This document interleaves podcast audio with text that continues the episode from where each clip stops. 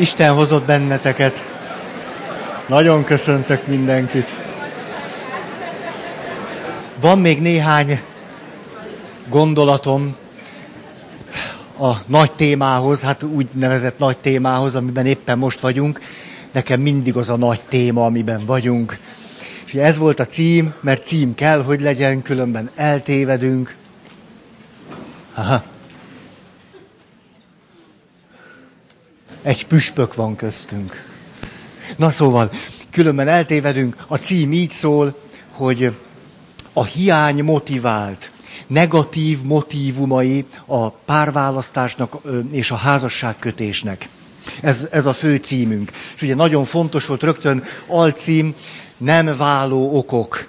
Nem váló okok gyűjteménye, hanem mikor elkezdünk rá eszmélni arra, hogy mit tettünk tavaly nyáron, vagy húsz évvel ezelőtt nyáron, akkor nagyon nagy segítségünkre lehet az, hogy látjuk, ó igen, mennyire természetes, hogy sokféle motívum határozott meg akkor, és ráadásul ezek a szempontok nem is voltak tudatosak, amikor a párválasztásra adtam a fejem, és amikor úgy döntöttem, hogy megházasodok. És egyáltalán nem tragédia, hogyha meglátjuk magunkban ezeket az önmagában elégtelen okokat, amelyek ki tudnak futni alólunk, és nem tudnak már adott esetekben, krízisekben, helyzetekben megtartani minket a kapcsolatainkban. Hát ha ezekre rálátunk, nosza neki, keressünk mélyebb alapokat, erősebb forrást. Tehát erről beszélünk, és a már melegen van. Szóval tudjátok, nem tudom, nem tudnátok a testhőmérsékleteteket egy kicsit csökkenteni? Hogy még tudjatok figyelni, de annyira ne párologjatok itt, hogy rettenetes, amit csináltok. Na, gyorsan elmondom a, a szempontokat, és utána vár ránk még kettő. Menekülés otthonról, valamitől, valakitől. Félelemből. Ez nem ugyanaz. Ez két külön szempont, csak nem mondtam számot. Három. Előző kapcsolat gyógyítása vagy felejtése céljából. Saját individuális önazonosság kapcsolatban való keresése. Külső kényszer vagy belső megfelelni vágyás. Éretlen infantilis okok. Jön a baba. Valamivel, valakivel szembeni döntés amikor a döntést egy harmadik személy motiválja elsősorban, és nem kettőnkről szól. Mikor alapvetően hiányokat akarok bepótolni, megkapni, amit sosem kaptam meg, stb. Valamilyen súlyos veszteségre adott válasz. Ezek voltak eddig, ez tíz, és akkor a tizenegyedik, mert ő volt az első. Lehet, hogy ez ma már kezd kimenni a divatból azzal együtt a belső világunkban az elsőnek mindig nagy a jelentősége. Az elsőnek mindig nagy a szerepe. És ezért, hogyha egy olyan kultúra vesz körül bennünket, amely megerősít minket abban, és főleg, hogyha ez a kultúra már belsővé vált, hogy ha elveszítem a szüzességemet, hozzá kell mennem ahhoz a pasihoz. Vagy ez egy egyszerű képlet. És ma már el szok veszíteni a szüzességet, és miután ezt el szok veszíteni, mert nem tudom, hogy el lehet veszteni, ez egy nagyon érdekes magyar kifejezés, ajánlom egy kicsi az utána gondolást. Tehát mondjuk a felelősség áthárításnak nincs valami halvány pírja ebben a mondatban,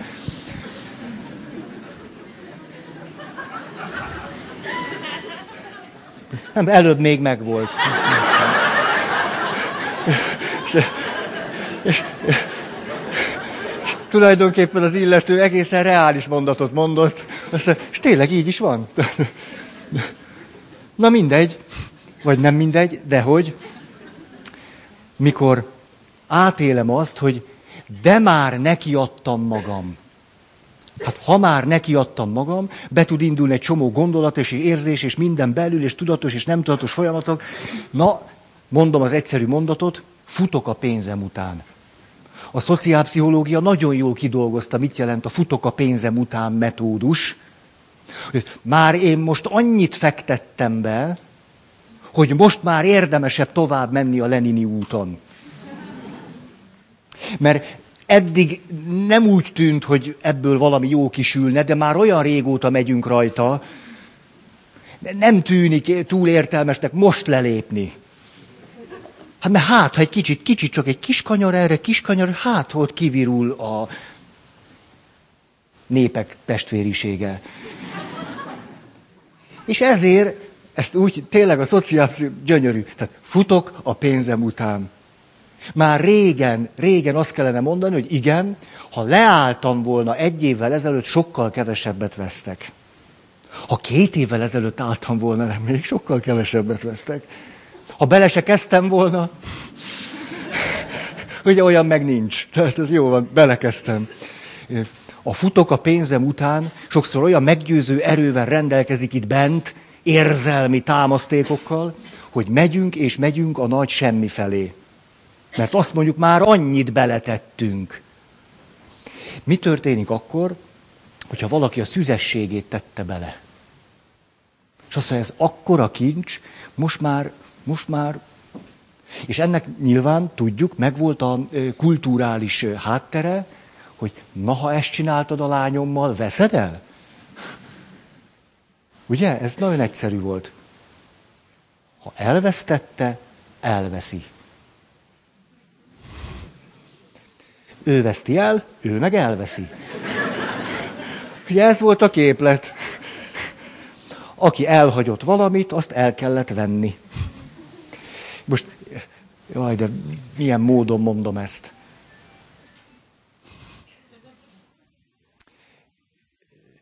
Óriási ereje tud annak lenni, hogy valaki azt mondja, hogy én nem tudnék úgy a tükörbe nézni, hogy ne az a férfi vegyen el, akivel együtt voltam életemben először. Ha már együtt jártunk egy év, két év, három, és már odaadtam magam, tudtam, hogy nem kéne, tudom, tudom, ez mondjuk az őben, de nem, nem, jaj, jaj, jaj. De tulajdonképpen még, ez megvan nektek, ez a mozdulat? Hogy... És hogy ezt, ezt szavakká lehet alakítani. Tehát úgy kezdődik, hogy, hogy ez van a felszínen tulajdonképpen, hogyha végül is ő vesz el, ki se derül. Bizonyos kultúrákban és családokban ez komoly szempont. És akkor ki se derül, akkor tulajdonképpen fű alatt. Jó, jó, kiderült, mert nem bírtam, nem bírtam ki, elmondtam öt barátnőmnek. Ugye ez azt jelenti, hogy az emberiség fele már valahogy értesült róla. De, de nem baj, mert elvesz, úgyis el, el, el fog venni, és akkor valahogy kiegyenlítődik a rendszer. Ugye itt van egy nagy hiány, egy veszteség, de elvesz, és akkor így tulajdonképpen visszaérünk a Lenini útra. Arra az útra, ahonnan kicsit le, lekóricáltunk, ott volt egy ágy, tük, tük, tük, tük. most vissza. Megint. Hus. Az elképzelt jövő felé. Folytassam ezt? Szerintem nem, hát ez ennyi bőven elég. Azért nehéz erről beszélni, mert nem szoktunk róla beszélni. És rögtön mindenki azt gondol mögé, alá, fölé, amit csak akar. Hogy ugye rögtön már hallom, hallom a kritikát a jobb fülemmel hogy lehet, hogy ezt a szép dolgot is akkor így is nem azt mondta, hogy igenis vegy el. Ha igenis vegy el. Nem, ugye hülyeséget se, Lenin utat. A másik fülemmel is kritikákat hallok, de mindegy is. Önmagában elégtelen ok, ezt mondom rá. Az összes többit te gondoltad most. Én csak azt mondtam, önmagában, ha csak ennyi, az nem tudom, hogy tíz év múlva, húsz év múlva elég lesz-e. Tíz év múlva, húsz év múlva sok mindent másképp szoktunk gondolni. És ha csak ez van,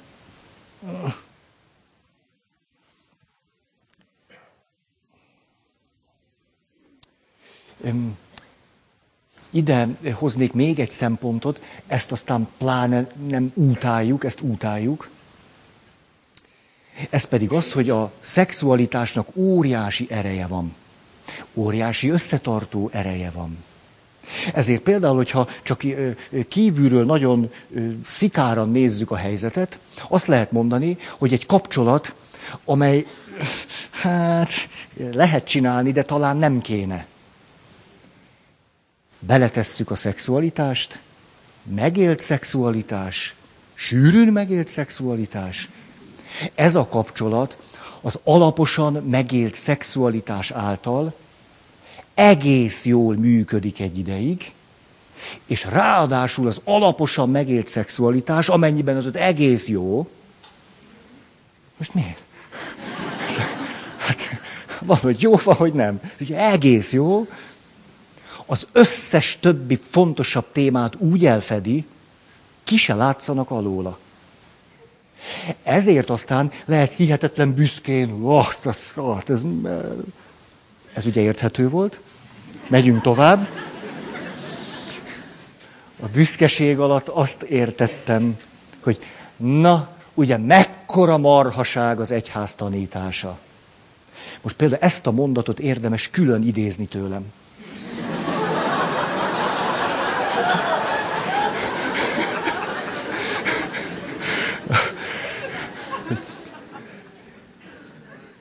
És akkor azt lehet mondani, hogy hát minden jól alakul, nagyon szép, és most derült ki, milyen egy ódivatú, egy lehetetlen dolog ez, hogy, hogy ne legyek együtt azzal, és ne úgy, és ne sokat, és ne nagyon sokat, és ne még nagyon sokat. Hát úgy, úgy hogy, hogy lehet úgy dönteni? Aha. A rév, meg a vám. Ó, nagyon jól összepasszolunk. Ismerek valakit, aki azért vált el, mert nem passzolt össze.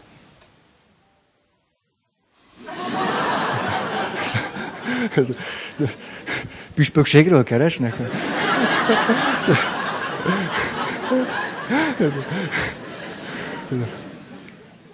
Hát, jaj, ez persze, hogy hihetetlen nehéz lehet. Hihetetlen a szexuális problémák, tudjuk a, a kutatásokból, hogy ha nincs egy mind a két fél számára megfelelő szexuális harmónia, abból fakadó szexuális öröm, ami mögött egy kapcsolat áll persze, meg két személy, akkor az nehézzé teszi a kapcsolatot. Ezt tudjuk jól. Nagyon elégedetlenné tudja tenni a házas feleket. Ezt tudjuk jól. Itt azonban csak arról akarok szólni, hogy ha veszünk egy olyan egyszerű menetet, az egyszerű menetet megismerkedünk, viszonylag gyorsan lefekszünk egymással, és jól megy, nem technikailag. Az is fontos, de most nem úgy. Életem, sose volt ilyen jó. Ez nagyon most jó. És holnap még jobb. És nagyon jó, és egy év múlva is, és hát, hát ő, ő, ő lesz az. Ő lesz az. Két-három év múlva megházasodunk, és akkor előjön egy csomó nehézség, de rengeteg, tömegével. És olyan nehézségek jönnek elő, amik előjöttek volna sokkal előbb. Ha nincs valami óriási valami, ami elfedje az egész dinamikát, ami alatta van. Ezért amit megnyerhetünk a réven, jól elbukjuk a vámon. Ezt csak úgy mondom. Mint egy realitást. Lehet így is, csak tik, tik, tik. Mit nyerek és mit vesztek vele. A szexualitás olyan hatalmas erő, és akkora érték, és olyan kincs, és közben olyan bénák tudunk lenni, most nem szexuális technika értelemben, hanem kapcsolat értelemben, a kapcsolati intelligenciánk annyira zsér tud lenni, hogy sokszor szinte a szexualitás tud egy olyan terület lenni, ahol, ahol hát át tudok valakit ölelni. Hát egyébként egy kibírhatatlan pofa. De ott legalább átölel valakit. Egyébként egy sértő, dékeny, nem tudom, kritikus valami. De ott meg valahogy tud gyengéd lenni. Hát persze, hogy...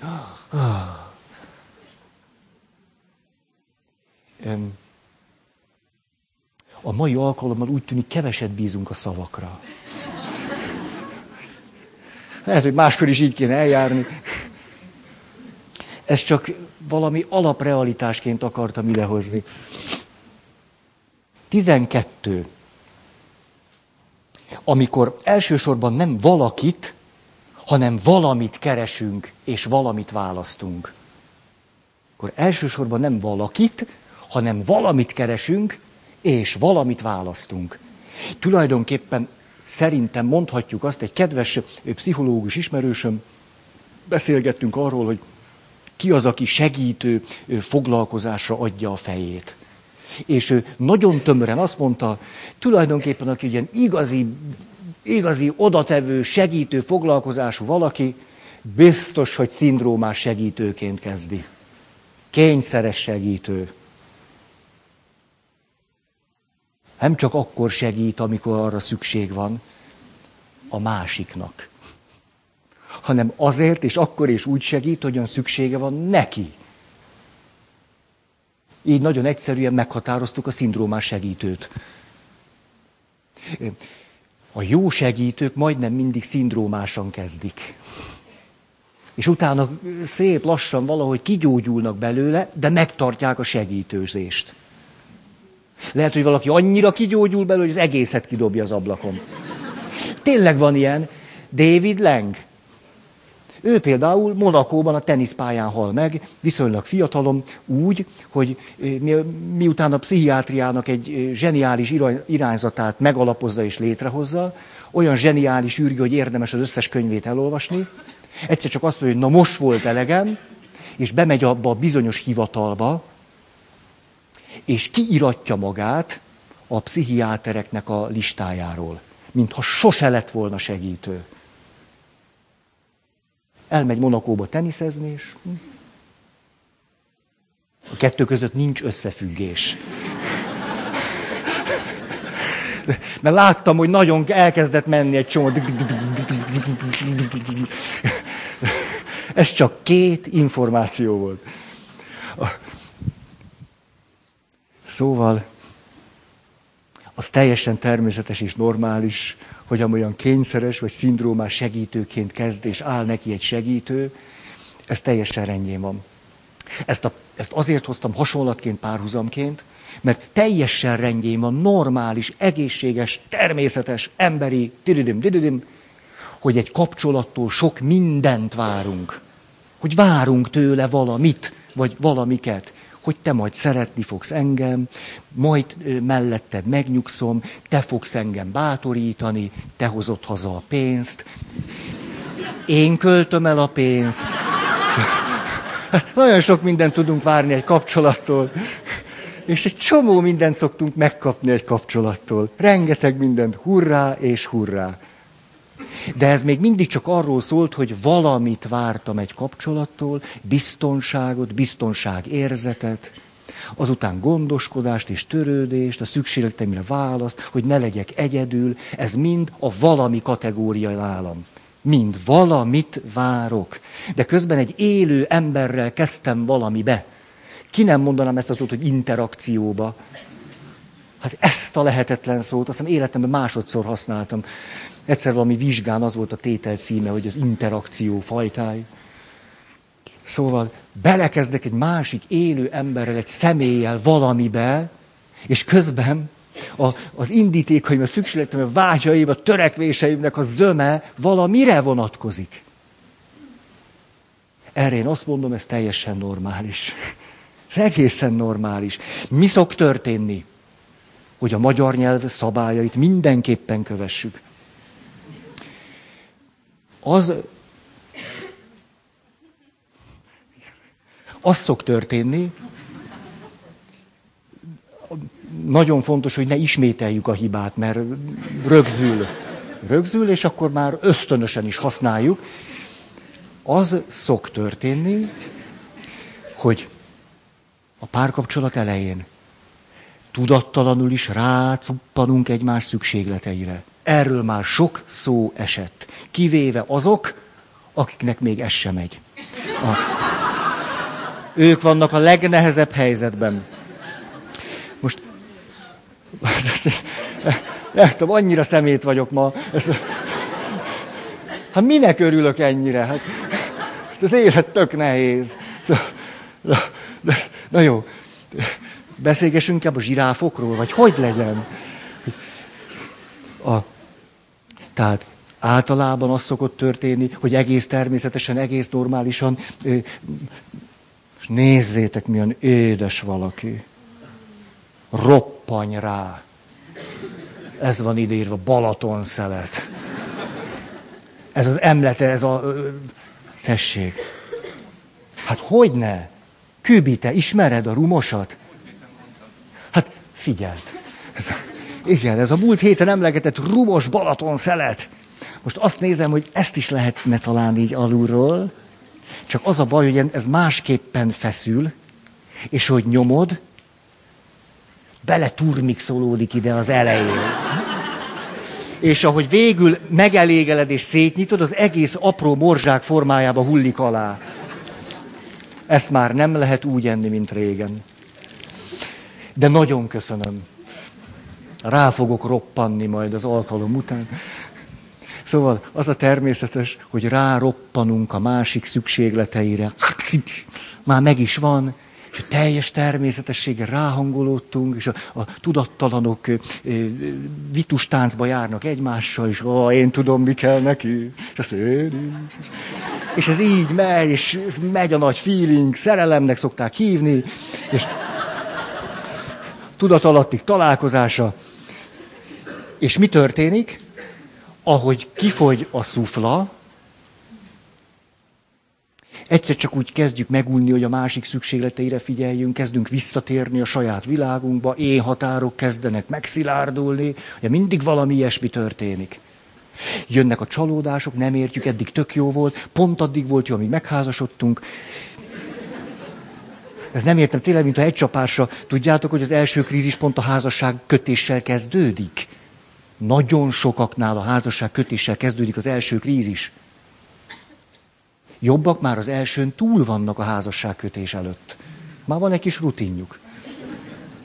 Szóval, ahogy egyszer csak visszatérünk a saját világunkba, megint megszilárd, mi történik? Rájövünk, hogy a másik is ember. Nem, erre nem szoktunk rájönni. Elnézést, ezt rosszul mondtam. Arra szoktunk rájönni, hogy mi vagyunk emberek. Erre nagyon gyorsan rájövünk, és azt mondjuk, de hát nekem szükségem van arra, hogy de az utóbbi időben olyan keveset beszélünk este, már csak jössz haza, és az, persze az első évben nem így volt. Most már csak jössz haza, te bekapcsolod a számítógépet, laptop. Én megnézem a sorozatot, hát nem tudom, ez, e, e, erre házasodtunk. Tudom, ez, ez. Jön a csalódás, fájdalom, kiábrándultság mindenféle dinamika, különböző erősséggel ütjük, vágjuk egymást. Miért nem kapom meg tőled, miért nem adod, miért és miért és miért. Reális szükségleteinket a társunk nem elégíti ki. A reális, valós szükségleteinket, amelyeket éppen a kapcsolat miatt, a kapcsolat érdekében a mi világába bele helyeztünk és átadtuk a másiknak, hogy elégítsd ki te az én szükségletemet majd én most nem a magamét, hanem kölcsönösen egymásét. És megyünk haza éhesen, és szimbolikusan nincsen vacsora. Mikor szimbolikusan nincsen vacsora, akkor kezdünk el sokat enni. Mi következik ebből? Rengeteg dinamika, ebben majd később bele tudunk menni úgy is, de ebben most nem akarok. Eljutunk egy pontig. Azt mondjuk, hogy hát nem, hát ez nem, nem kapom meg, amit várok. Nem kapom meg mindazt, amire szükségem lenne. Egy kedves feleség, aki már hosszú ideje nem kapta meg azt, amire szüksége lett volna, jogosan mondta, hogy nem kapja meg, a következőt mondta, hát én is ember vagyok, ezért mondtam, hogy azt fölismerjük, hogy mi emberek vagyunk. De még azt nem ismertük föl, hogy a társunk is az az egy komoly személyiségfejlődés következtében jön csak a fejünkbe. Nem ismertük még föl. Egy olyan valakinek látjuk, akinek az a dolga és szerepe, hogy a szükségleteinkre ráhangolódjon és azokra válaszoljon.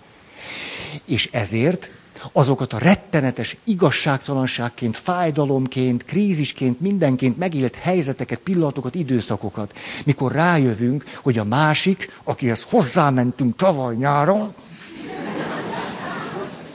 a nevét sem mondjuk, Az, az, akitől valamit vártam valaha, az nem adja meg. Hogy ő is egy ember. És amit így szoktunk mondani, hogy rettenetes, talán nem ő az igazi, elrontotta, mit tudom én, ezer dolgot mondunk, tulajdonképpen ezek a hatalmas lehetőséget adó pillanatok, hogy rájöjjünk, hogy az ágyban mellettünk egy ember alszik. Egy élő ember. Akinek ez túl sok úgy elsőre, mert sokszor 5-6 év házasság nem elég ennek a döbbenetes erejű fölismerésnek az elviselésére. Kezdheti onnan, hogy humanoid. Úgy tűnik leginkább humanoid-szerű. Egészen humanoid-szerű. Most itt horkol, most egy kicsit megfigyelem. Meg is lehet szagolni. Egy ilyen finom kis testhőmérséklet mérés, 36,9. Ez egy humanoid lesz. És akkor valaki erre a döbbenetes erejű fölismerésre eljut. Emberhez mentem. Egy embert vettem el. Egy embert.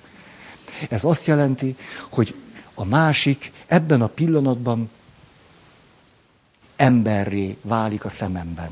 Személyé. És szerintem ez egy meggyőződésem. Ahogy mondtam, menedékeink előbb-utóbb börtönné válnak.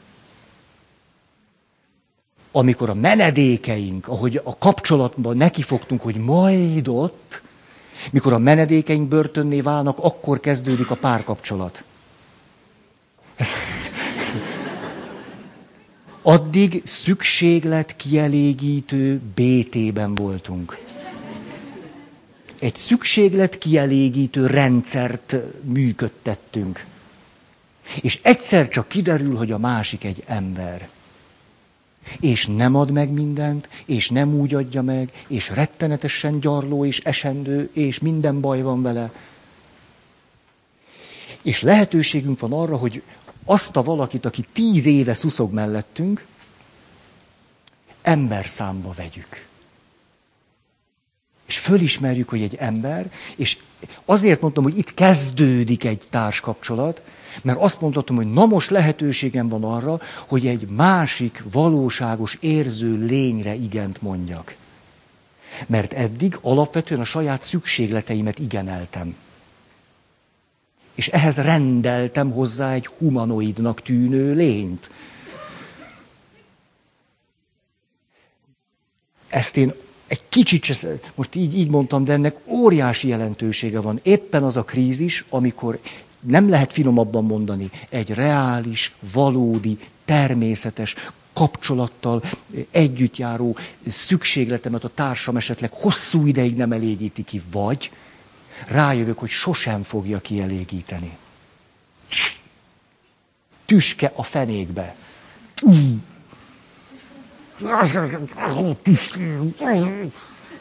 És a jó puha a feneked úgy bement, nem bírod kiszedni, és nem látod. Próbáltál a tüskét kivenni a fenekedből? Se így nem látod, se a tükör nem jó, sehogy se jó. Ezek a pontok amelyekre azt mondjuk, hogy rettenetes, és megyünk, hogy iszonyat méltánytalanság történt velünk, tulajdonképpen az életünk óriási lehetőségei. Az élet akkor kezdődik, amikor a halálos sebet megkaptuk. Nem akkor végződik, akkor kezdődik. Mert ott rájöhetünk, hogy mi is az élet. A társkapcsolat meg akkor kezdődik, amikor a menedékeink börtönné lesznek.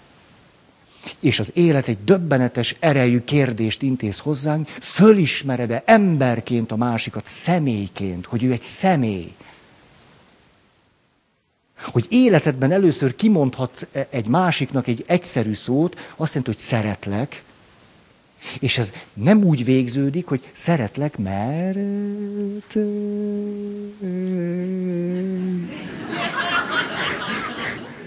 hanem hogy kimondod ezt, hogy szeretlek, és képzeljétek el, hogy pont van utána. Ez döbbenetes. Ez a szó, ami után csak egy egyszerű pont van, az igen. Általában azonban itt leszoktuk, szeretle...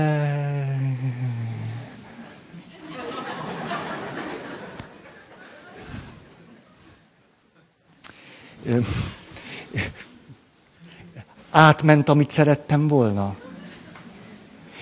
Mikor e- erre rájöttem jó pár évvel ezelőtt, ha én már jó pár évvel ezelőtt tudom, a, akkor egy ilyen zsigeri élményem volt, olyan volt, mint hogyha fölébredtem volna. Egyszer csak rájöttem, hogy eddig akárkire néztem, tulajdonképpen nem láttam őt személyként. Hogy valójában fogalmam sincs, hogy mi az, hogy egy másik ember, hogy ő egy személy. Hogy mo- most, nem is az, hogy most értettem meg, most van valami élményszerű tapasztalatom arról, hogy ő, ő tényleg van. Értitek ezt? Hogy ő egyáltalán létezik. Hogy nem csak valahogy a, a szükségleteim világának egy sajátos része. Már pedig így szoktuk mondani, az életem része. Mindenki az én életem része. Hát ez döbbenetes leszűkítése a valóságnak. A legfájdalmasabb, amiről sokat mondtunk, beszéltünk, amikor azt gondoljuk, hogy Isten az életünk része. Na ebből lesz aztán rengeteg bonyodalom. Mert ha Isten az életünk része, akkor nem értjük, hogy miért nem megy a helyére. Ugye részek, összerakjuk, puzzle, tik, tik, tik, tik, tik. Ott van egy Isten puzzle.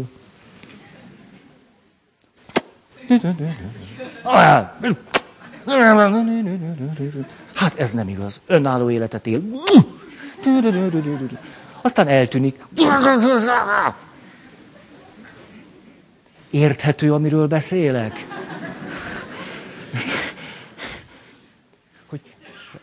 Az egész életünket egy Istennel kapcsolatos csalódásban és kiábrándultságban tudjuk élni, ha azt gondoljuk, hogy Isten az életünk része. Ezt nem tudom másképp mondani. Hát, és a legtöbb ember ezt így, így képzeli el. Ez a legtöbb, ahova eljut. Isten az életem része.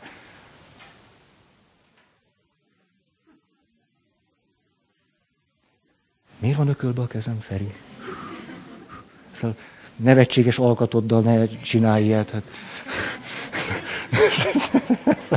Na jó, szóval azt akarom csak mondani, hogy bennem a tapasztalat úgy ment végig, amikor életemben először hihetetlen nagy pofont kaptak a szükségleteim. És fájt, és úgy nyűszítettem, vonyítottam, ahogy csak ordítottam. Nyűszítettem, vonyítottam, ordítottam. Később rezignáltá váltam. Azt, hogy lenni vagy nem lenni annál rosszabb az. És akkor egyszer csak, hogy megláttam azt, hogy eddig a saját szükségleteimnek a útvesztőjében bolyongtam. Tudjátok, hogy van különbség az útvesztő és a labirintus között? Tudjátok? Drágáim, az útvesztőben elveszünk attól útvesztő. A labirintus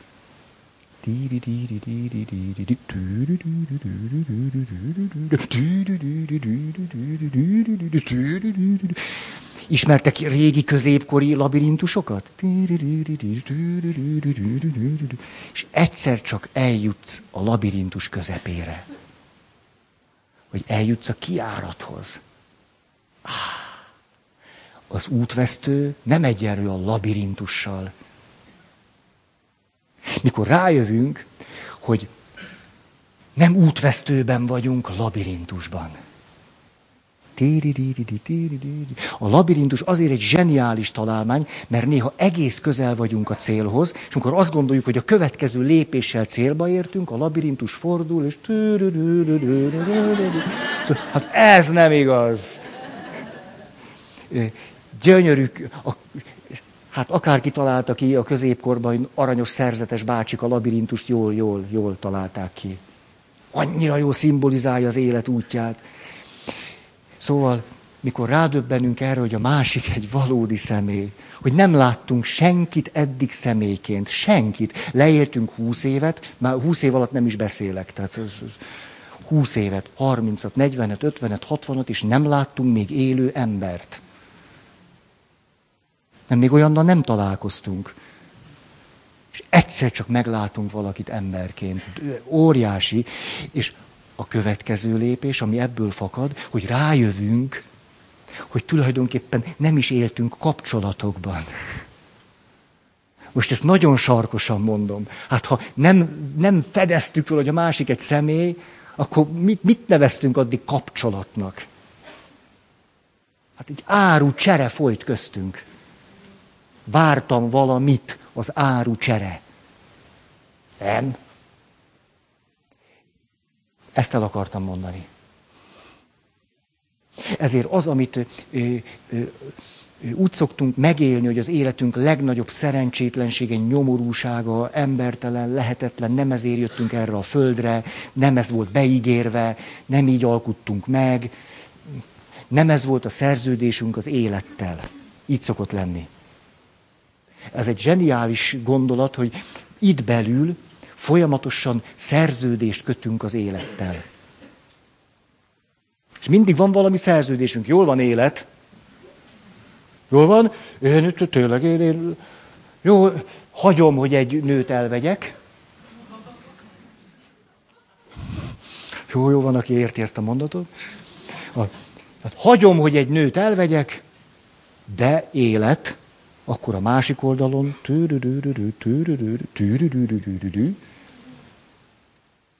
ez egy szerződés az élettel. És akkor onnan meg nem jön, és elzárják a csapot. Hmm. Akkor nosza, írjunk egy új, új szerződést az élettel. Vagy a szerződéseinkhez ragaszkodunk foggal körömmel, vagy fölismerjük a másikat embernek. Nagy dolog, amikor tudunk venni egy új papírt ideben, és írunk egy új szerződést. Na, nem akarom ezt hosszabban ragozni, olyan esendőnek érzem magam mondok egy, egy, egy záró gondolatot, vagy példát, ami ezt talán még jobban megvilágítja, hogy például egy egészen abszurd helyzet az, amit a ma kultúrája nagyon megerősít, ez pedig az, hogy éljünk szerelemről szerelemre. Hát, hogy valójában a másiktól azt várjuk, hogy lehessen valakibe szerelmesnek lenni, hogy szerelembe eshessünk, akkor az egy iszonyú jó állapot, annak, akinek az, iszonyú tök jó, iszonyú nagyon tök jó. És akkor három év, akkor kicsit még úgy szoktuk húzni, nyúzni, vonni, kiderül, hogy nem ő az igazi, mert elmúlt a szerelem. Mm, mm, mm, és akkor egyre nagyobb rutinnal szakítunk, és nézünk valakit, hogy ki szerelem, szerelem, szerelem, szerelem. Szerelem. És azt mondjuk, hogy még bizottság együttes nagyot tévedett. Mondta, szerelem, szerelem, átkozott gyötrelem. Szerelem, szerelem, már megint izzad a tenyerem. Mondjuk, csak izzadjon tenyér, izzadj tenyér. És, a, és akkor egyszer csak rá csodálkozhatunk arra, hogy tulajdonképpen nem egy másik embert kerestünk. Kerestünk valakit, akivel való összefüggésünkben szerelmesnek lehetett lenni.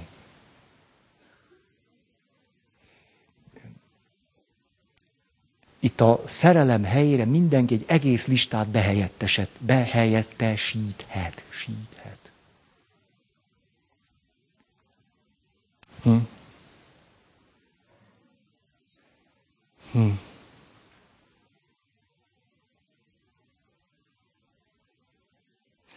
Mondok akkor egy pöttyös történetet.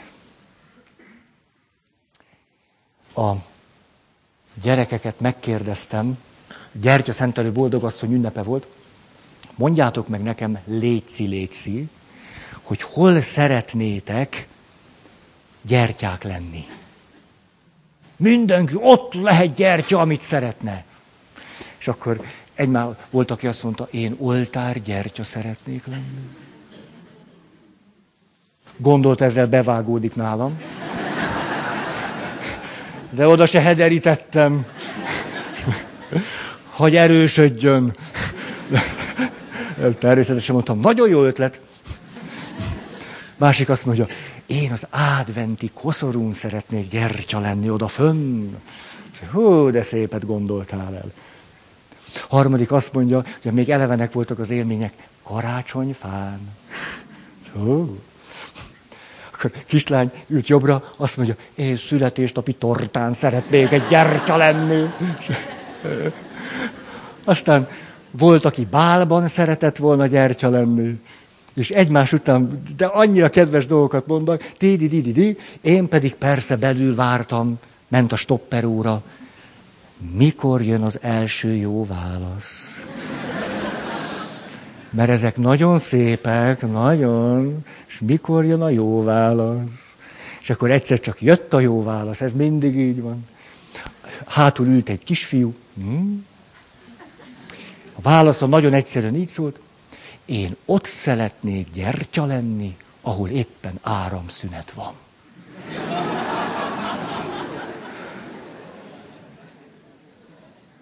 Hoppácska! Ez a kisfiú rájött a titokra. És akkor egy képzeletbeli beszélgetést kellett folytatni a gyerekeknek, a különböző gyertyáknak, a különböző helyeken, és akkor kitaláltunk egy történetet, ahogy a, a bálos gyertya azt üzeni telepatikus úton, azt üzeni a többieknek, hogy nem, nem itt az igazán tuti, mert lecseréltek, nem vagyok idei modell. A születésnapi gyertya azt üzent a többieknek, nem, ne ide, ne ide, elmúltam. Az oltárgyertya azt üzente, jött a sekrestés, és kicserélt, mert túl kicsi voltam már. Azt mondta, nem, már, nem vagy szép az oltáron. És az összes többi gyertya mind üzent a többieknek, ne ide, ne ide, ne ide. Te, dramaturgia gyilkos. A, és, és akkor azt kérdeztem tőlük, jó, jó, akkor mondjátok meg nekem, hogy az áramszünetben égő gyertya mit üzen a többieknek. Hát olyan... Mm, megnyaltam mind a tíz ujjamat a válaszok után. Azt mondja, gy- azt mondja, kislány, gyertek ide, itt mindenkire szükség van. Azt mondja,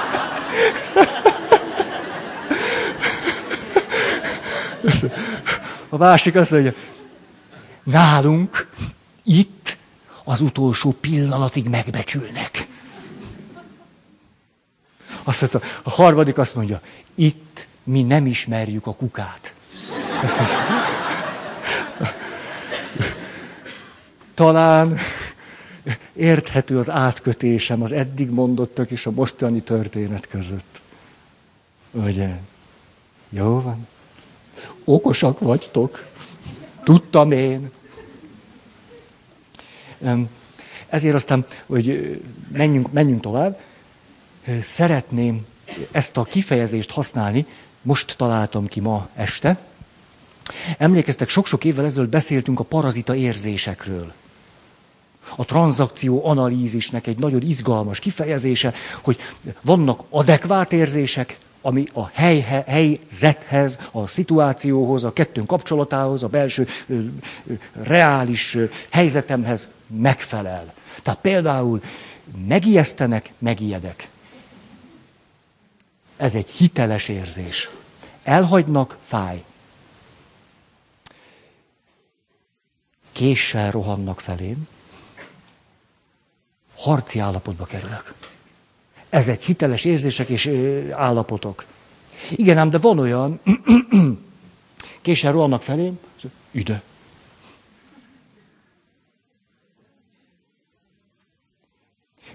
Ér egy veszteség, hát nem számít. Amikor nem a hiteles érzések jönnek, hanem parazita érzések.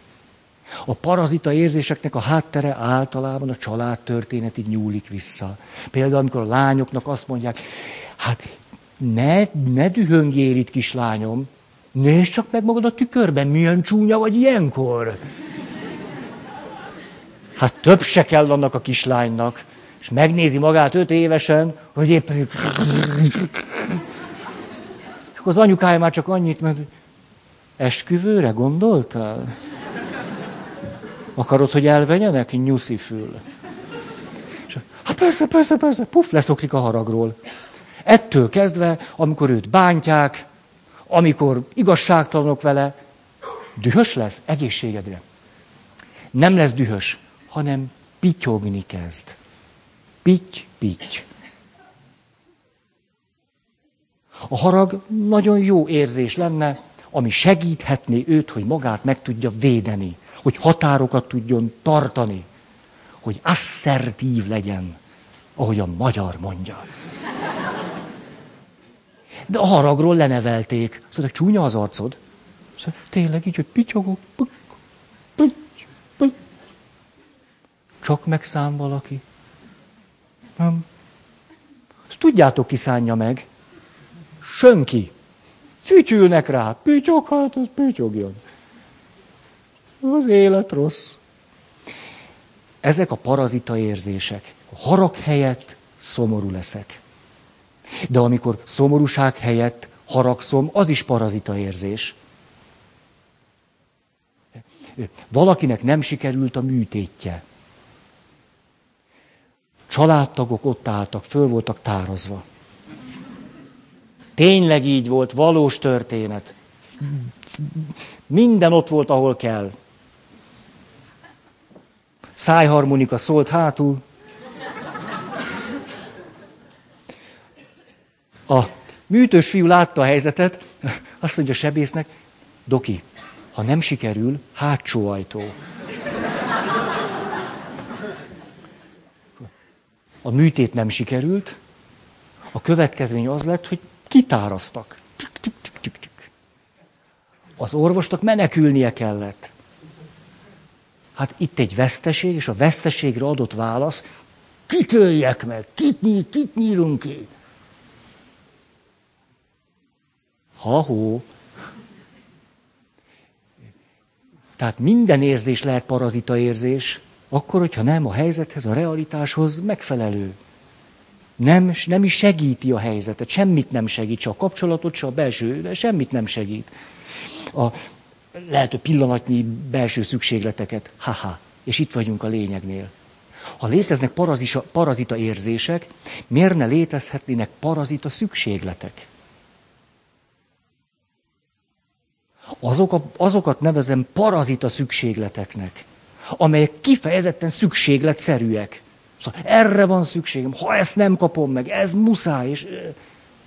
De ott abban a helyzetben, ezeknek a szükségleteknek a ez kell, és most kell, és egyáltalán nem segít. Nem növel, nem növeszt, nem gyógyít, nem épít, csak rombol és tönkretesz.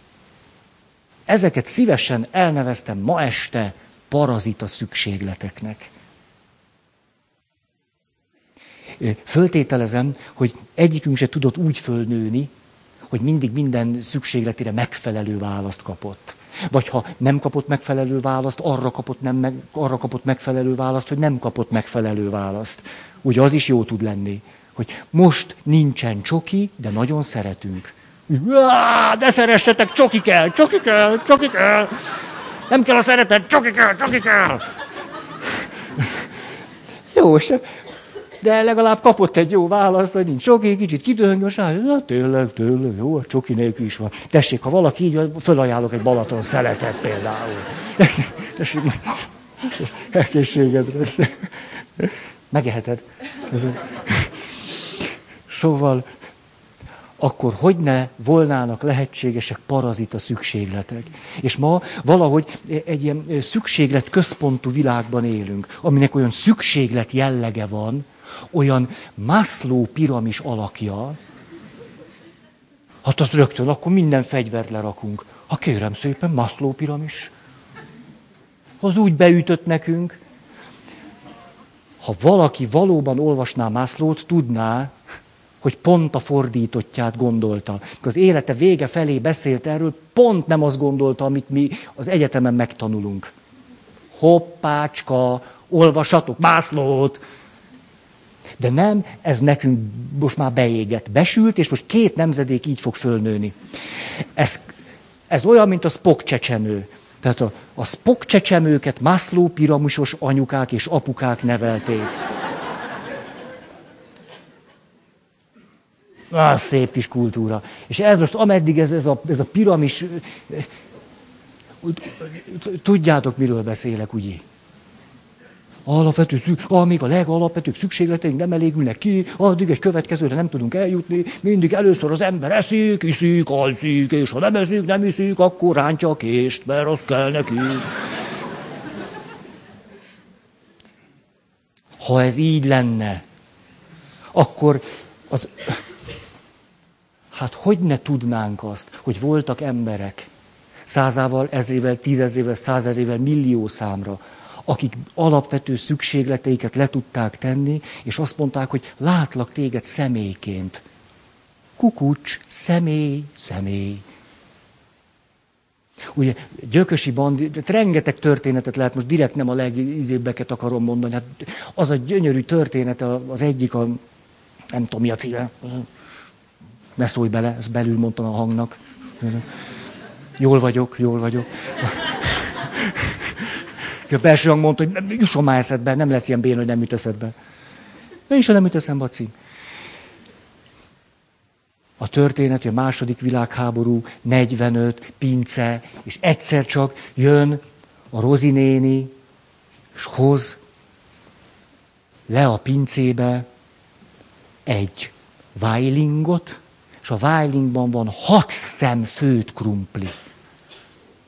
És hetek óta éheznek. És hozza a vájlingba a krumplit. A saját krumpliát. És megkínálja a családot, gyerekek. Gyerekeknek hozza, a gyerekek egyenek krumplit. És akkor könyszökik a feleségnek, az asszonynak, az édesanyának a szembe, és azt mondja, hogy hát de Rozi néni, hát hogy, hogy, hogy ide hozza ezt a krumplit? Hát magának sincs. Hát maga valahogy pár napja meg lett volna ezzel a krumplival oldva. Rozi néni azt mondja, azért, fiacskám, mert nem jó az embernek egyedül enni. És ezt így fejezi ki, nem jó az embernek magának enni. Ezt mondja, nem jó, ha magamnak eszek. Hát ha a, a Maslow piramis úgy, ahogyan azt adott esetben nekünk tanították, úgy volna igaz, akkor nem érdemes embernek lenni. Ezt, ezt nem tudok erre mást mondani.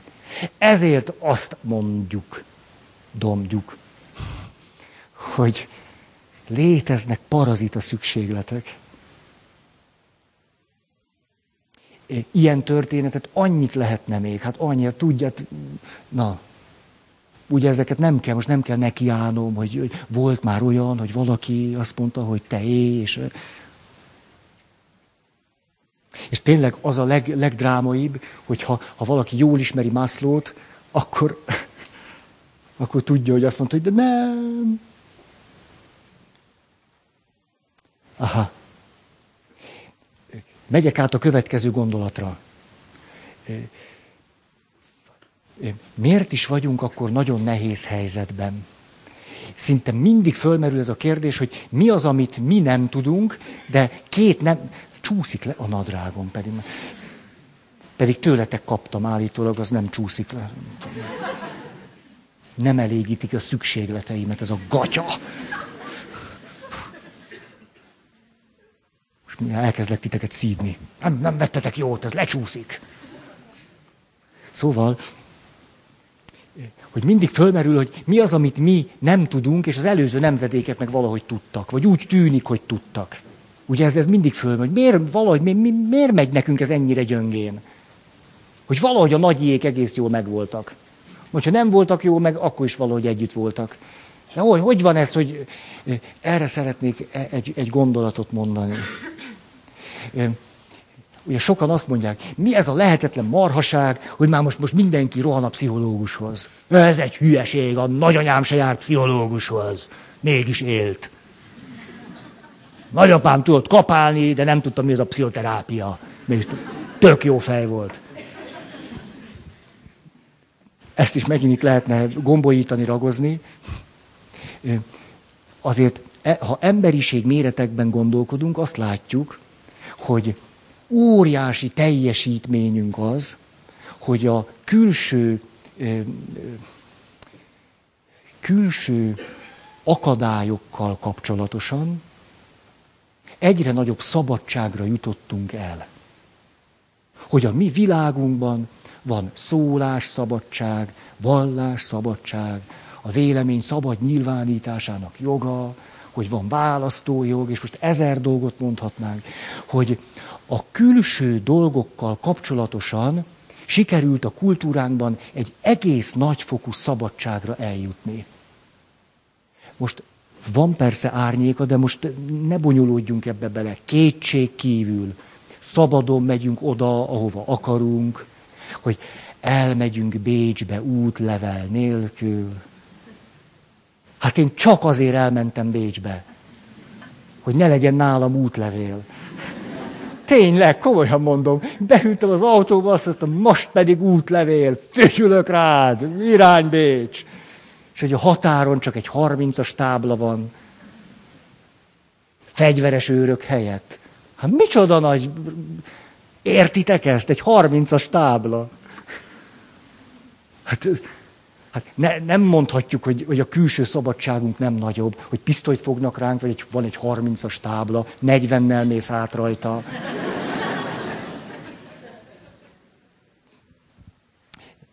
egé, a mi világunkban, a mi kultúránkban komoly teljesítményekre jutottunk.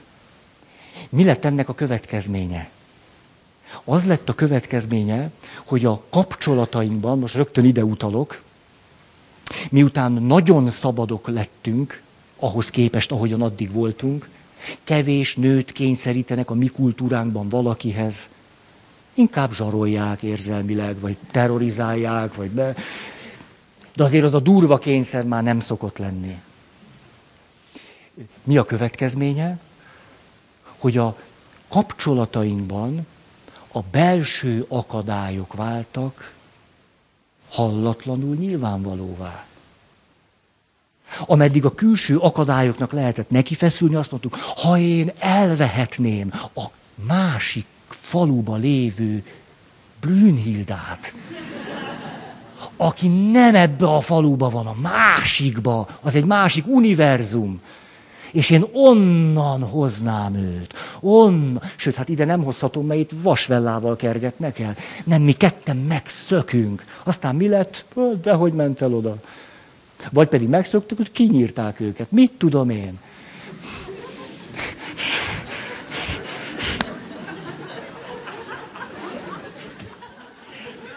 Jó, ezt a részt mindenki egészítse ki. Szóval, ameddig neki lehetett feszülni a külső korlátoknak, volt egy, volt egy illúziónk, hogy ha ez mind megszűnik, ránk virad a boldog világ. Nem így volt? Hát, hát, hát ezt átéltük társadalmi méretekben is. Egyszer leomlik az a rohadt fal. Már a rádió kedves hallgatói, a jelzőt alakítsák át valami szebb szóra, ami semmilyen érzékenységet nem sért. Tehát az a fal. Hogyha az megtörténik, egyszer csak majd ülünk, ülünk, és, és tényleg ültünk, az sokáig ültünk. Mi történt? rengeteg külső akadályjal kapcsolatosan szabaddá váltunk, és ennek lett egy nagyon nyilvánvaló következménye, a kapcsolatainkat ma a belső akadályok lehetetlenítik és nehezítik rettenetes módon. Ezek a belső akadályok régen is ott voltak, és nyilvánvalóvá lehettek volna ha jutott volna idő, energia és egy kultúra, hogy egyáltalán annak nekilássunk. De mással voltunk elfoglalva. Örültünk, hogy éltünk, hogy túléltünk, hogy egyáltalán valamennyire normális volt, nem vert meg minden nap, hogy hozott valami pénzt haza. Hát e, ennek, ennek örültünk annak idején. Volt mit enni, és a többi. Hát hogy? Ödipális konfliktussal foglalkoztak 200 évet. Dehogy foglalkoztak, mi, legyen mit enni. Ennek nem arról van szó, hogy bénábbak vagyunk, mint 30-50-80 évvel ezelőtt. Az emberiség ilyen nagy mértékben, mint mi, csak nézzünk körbe. Egyszer nem volt abban a helyzetben, hogy a külső keretek, korlátok, stb. kapcsolatban akkora szabadságunk van, hogy most nem a külső tényezőknek kiszolgáltatva élünk elsősorban, vagy látványosan, hanem a belső tényezőknek kiszolgáltatva ugyanúgy kiszolgáltatottak vagyunk, csak most a belső dolgainknak, a sebeinknek, az elakadásainknak, a sérüléseinknek, és ez elemi erővel tárul föl és mutatja meg magát. De nem volt még lehetőség az emberiségnek, hogy erre így, így rácsodálkozunk. Ez egy-két nemzedék óta van. Hát persze, hogy bénák vagyunk, mint a kiskacsa. Ha, ha, ha, ha. Ilyenek vagyunk most, most kell valamit kitalálnunk. Hát külső dolgoktól szabadok lettünk, és rá kell eszmélnünk, hogy mennyire nem vagyunk szabadok saját magunktól. Ezt én egy teljesen természetes folyamatnak látom. Nagyon. És szerintem, nem tudom, valahogy józan dolog, hogyha ezt így látjuk. Hogy most nem a külső, hanem a belső dolgok kötnek és határoznak meg rettenetesen minket. És most nekiálltunk, hogy hogy tudnánk akkor belül is szabadabbak lenni. Más kultúrák a fordított irányba indultak el. Például Tibetben csodás belső szabadságra jutott el a kultúra. Gyönyörű belső szabadság. Fantasztikus. Hát távcsővel nézzük, amit ők képesek ott. Hát gyönyörű a buddhista kultúra, lámaizmus, most mindegy. Hát lenyűgöző egyszerűen. Az a lelki kultúra, ami ott van, hát mi kis bölcsisek vagyunk ahhoz képest, így nagy méretekben. Bölcsőde. De közben pedig mert ők azzal kezdtek. Most mondjuk így egyszerűen, nyilván valahol. És most a külső, ők most a, a külsőnél tartanak. Ez mind nagyon szép, hogy képes vagyok 40 évet kibírni egy börtönben, de muszáj. Ugye, mi meg a fordítottján, hogy 40 évet muszáj kibírni egy nő mellett? 40 évet? Muszáj.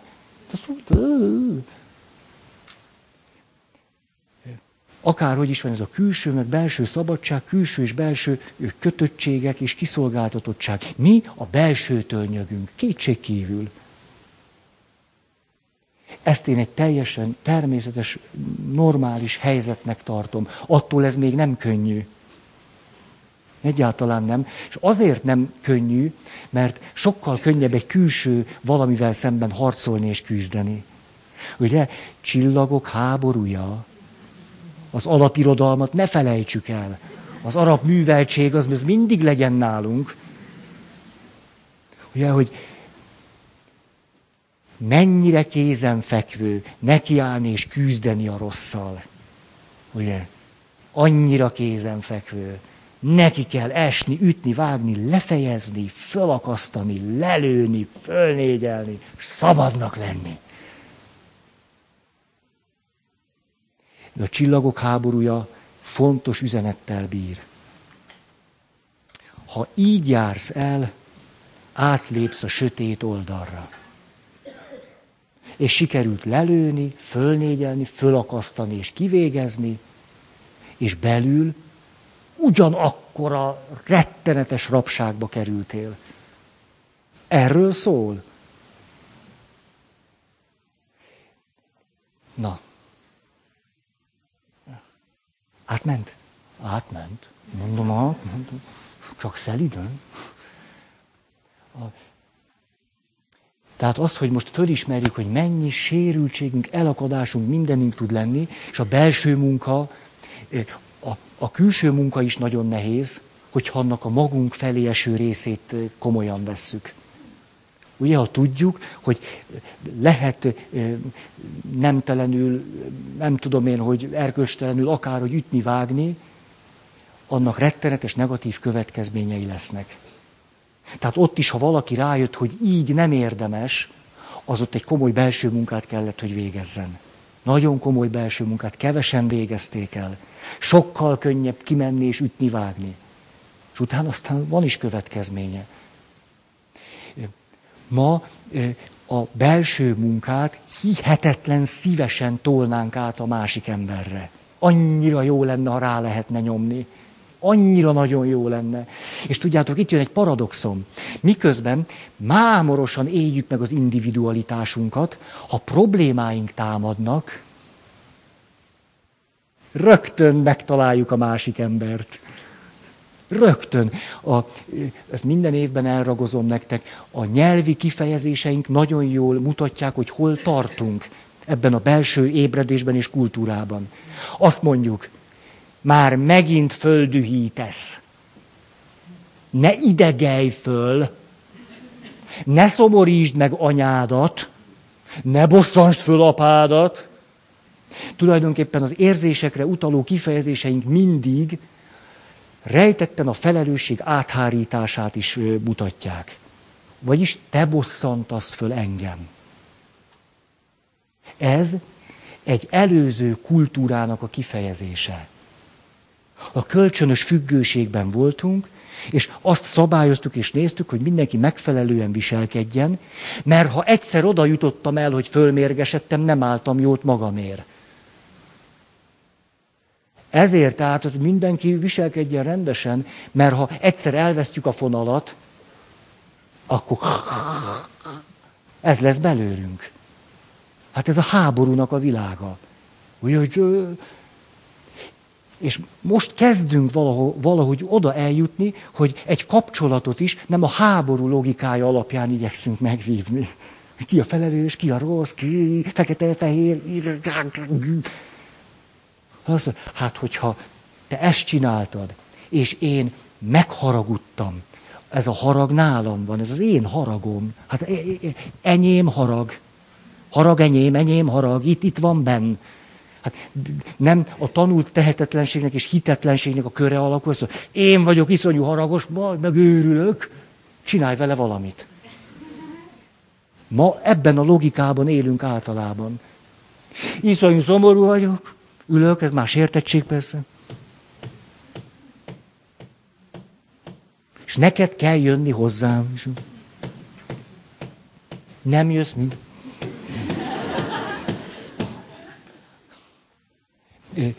a nyelvi kifejezéseink tehát nagyon jól mutatják, hogy amikor egy kicsit is nehéz érzésig jutunk, rögtön szeretjük a másikat felelőssé tenni érte. És azt mondjuk, ez, ez, ez nem egyéni munka kérdése, rosszat csináltál. Nézd magadba, változtass magadon, gondolkodj el, és a többi. Ezzel nem akarom azt mondani, hogy persze, hogy a másik tud rosszat tenni tud ártani, minden tud. És világos, hogy ez a dimenzió is az életnek fontos dimenziója. Hú, és van három perc. Belekezdjek, vagy ne kezdjek? Belekezdjek? Ne. Azt mondja, ne. De, ne. Szétszakítotok. Akkor csak ilyen villanásszerűen alig mondtam a történeteket. Semmi, csak így nyomtam, nyomtam. Egy picit belekezdek. Mert akkor úgy, hogy annó régente az erkölcsnek nagy szerepe volt abban, de beleértve a szabályoknak, törvényeknek, kultúrának, normáknak, de most vegyük ki az erkölcsöt. Az erkölcsnek nagy szerepe volt abban, hogy megóvott bennünket a saját belső sérültségeinknek, sebzettségeinknek, lehetetlen személyiségfejlődésünknek, óriási elakadásainknak való kiszolgáltatottságtól. Az erkölcsnek volt egy olyan szerepe, hogyha az illető többé-kevésbé erkölcsös életet élt, ez lehetővé tette azt, hogy ne kelljen nekiállni centiről centire, pszichoanalízissel, tíriri, egy év, két év terápia, önismereti csop, majd eljut oda, ahol egy egyszerű szabály van, például, hogy ne árts, vagy ne hazudj, ne lopj, ne csald meg.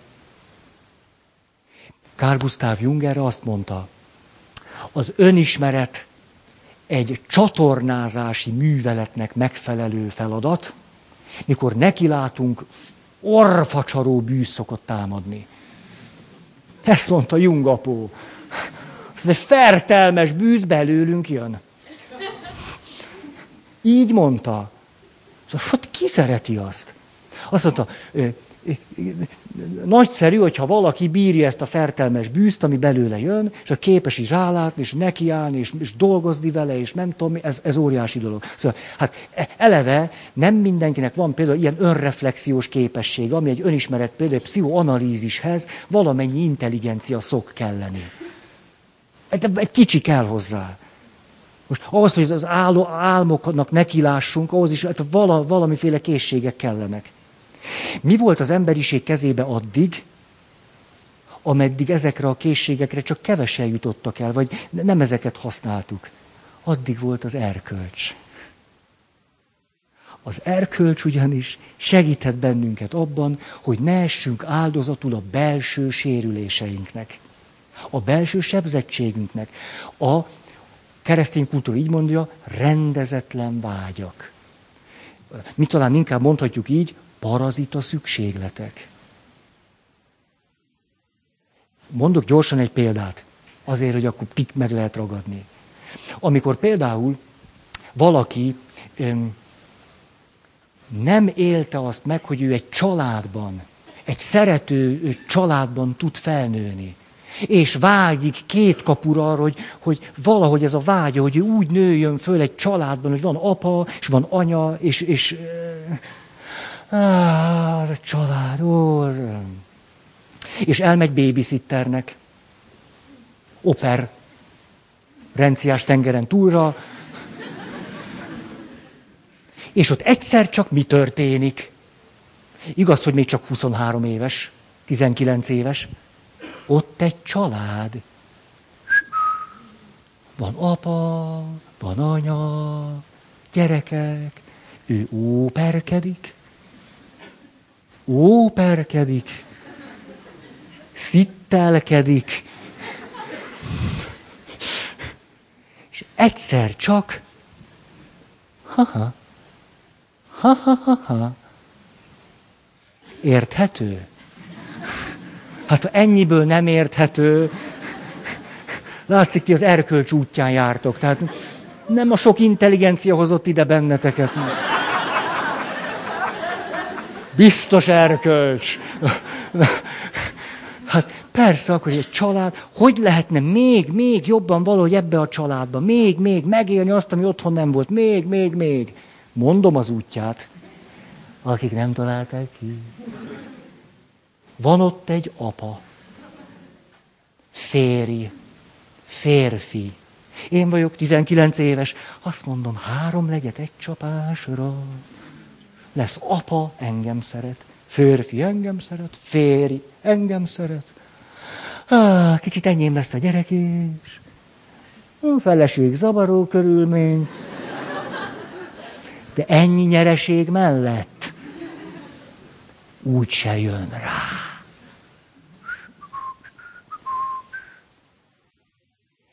Ez egy olyan belső hiánynak szükségletnek, sebzettségnek a valamennyi, vagy akármennyi, vagy semennyi kontrollal együtt megvalósulása, ami hm, hm, hm.